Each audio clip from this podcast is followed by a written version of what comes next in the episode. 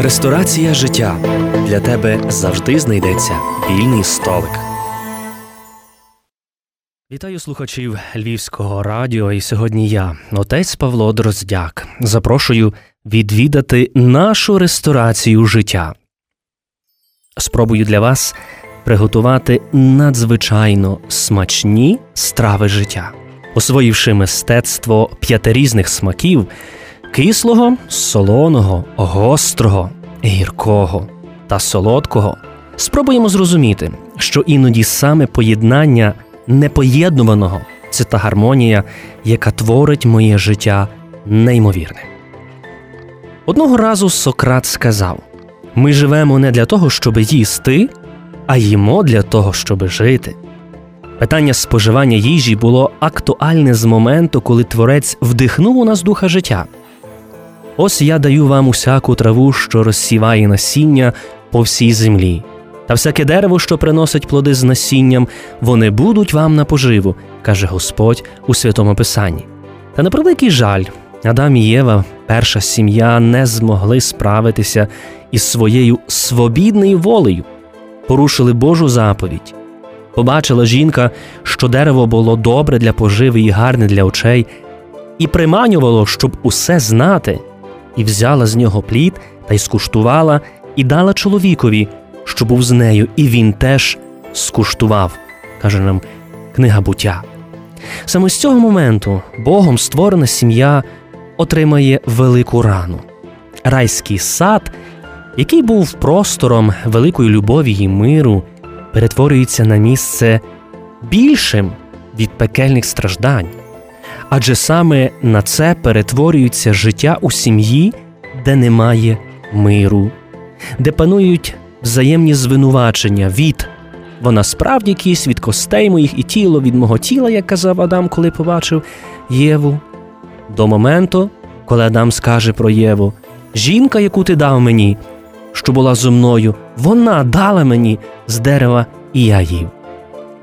Боже Слово постійно свідчить про цей темний вимір, який проявляється уже на початку, коли гріх перетворює зв'язок любові і чистоти між чоловіком і жінкою у стосунок домінування.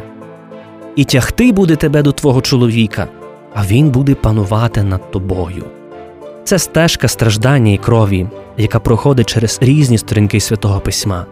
Христос знає турботи і напруження, які існують в наших родинах, і розповідає про них у своїх притчах, розпочинаючи від ситуації, коли діти залишають батьківський дім, шукають різних пригод і насолод, і аж до неслухняних синів, поведінку яких важко зрозуміти, або жертв насильства. Він клопочеться навіть весіллям, на якому забракло вина, і виникла неприємна ситуація. Христос у своїх притчах цікавиться відсутністю запрошених, знає страждання убогої родини через страту однієї цінної монети. Боже Слово не послідовність абстрактних суджень, а супутник подорожі родини, які перебувають у кризі або страждають, і показує їм мету подорожі, коли Бог витре кожну сльозу з очей їхніх. Ця серія наших духовних мандрів спрямована на те, щоби поглянути на свою сім'ю, зрозуміти велику радість від життя у подружжі. Наш фокус буде зосереджений увага на чоловікові, адже саме йому Господь поклав на серце найважливіше служіння бути творцем миру у своїй сім'ї. Хочу розповісти вам історію одного великого генія і дуже милосердного чоловіка. Хлопчина розпочав своє життя надзвичайно яскраво, був обдарованою дитиною. Наділений різними талантами, будуючи власну кар'єру, юнак був готовий одружитися, і так склалося. Життя тривало, в чоловіка відкривалися все й нові й нові можливості, весь час був розписаний.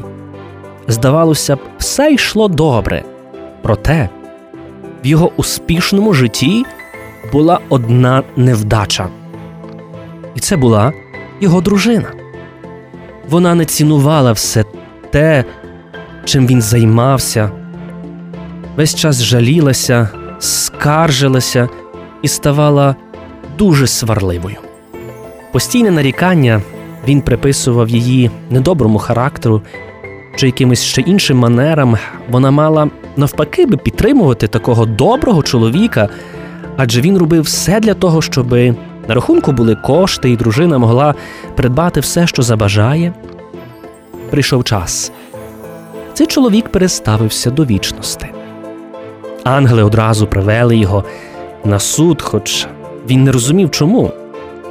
Він був впевнений, що всі ці титули, які він посідав ще за життя, ті діла милосердя, які він творив, мали б допомогти йому у вічності. Суд над великим генієм розпочався.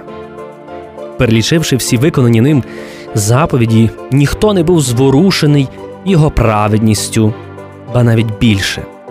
Ситуація змінилася, коли дійшли до розгляду подружнього життя. Суддя перелічив всі ті болючі моменти, коли його дружина плакала.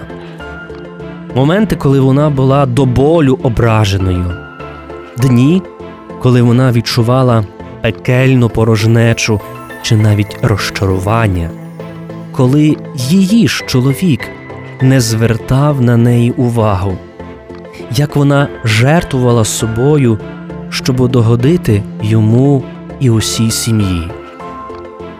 В цей момент чоловік зрозумів, напевно, що найбільшу свою помилку. Він зробив багато доброго, але не виконав своєї місії в світі. Він був зосереджений лише на собі. Всі діла милосердя назовні не змогли покрити силу того болю, який відчула його дружина за життя. Чоловік побачив, як він з терпеливістю вислуховував усіх, хто до нього приходив клієнтів, друзів, випадкових людей, адже репутація була понад усе. Проте він утікав від розмови з дружиною, щоби не тратити свого часу, адже що мудрого вона могла йому в цей момент сказати. Він не міг зрозуміти, що саме Господь хоче промовити через його дружину.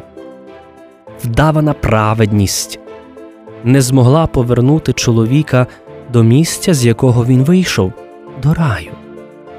Екзамен під назвою Життя був провалений, адже чоловік думав, що провести час з дружиною це даремна трата часу.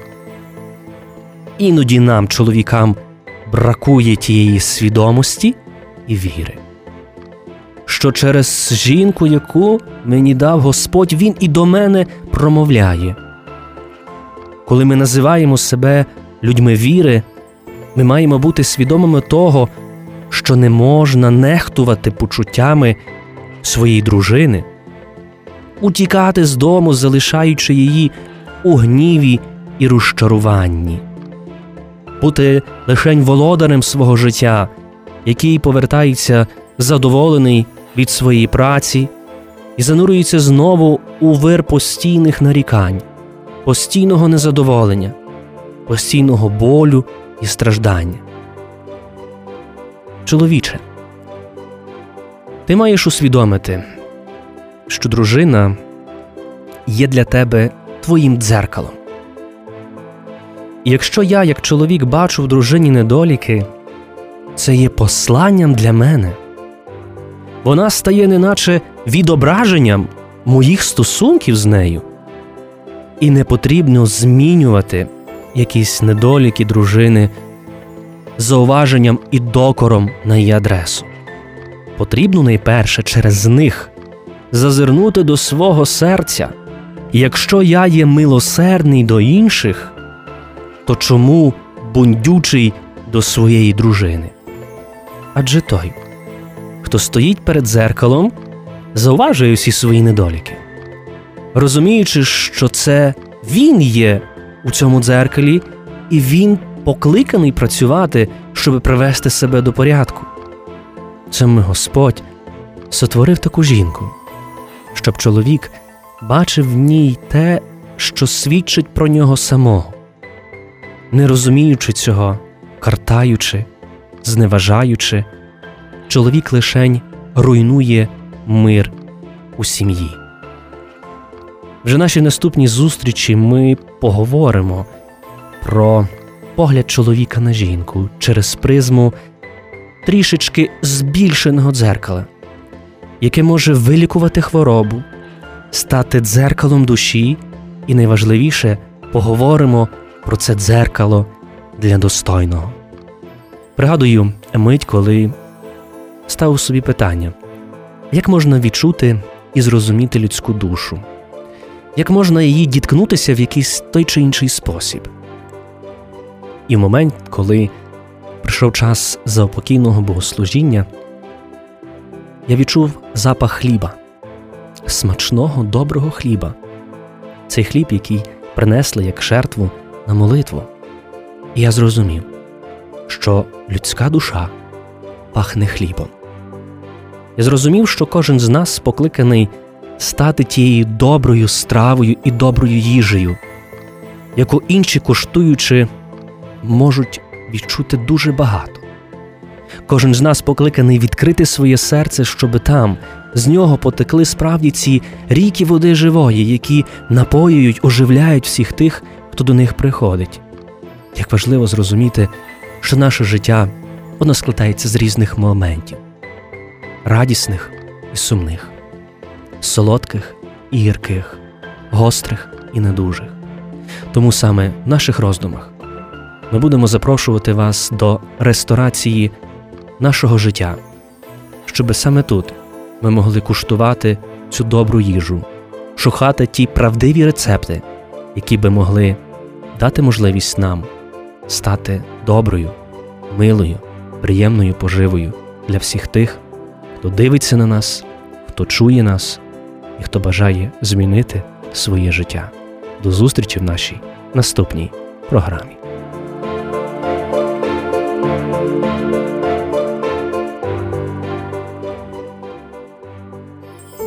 Іноді усім нам потрібне горнятко чаю і добра розмова.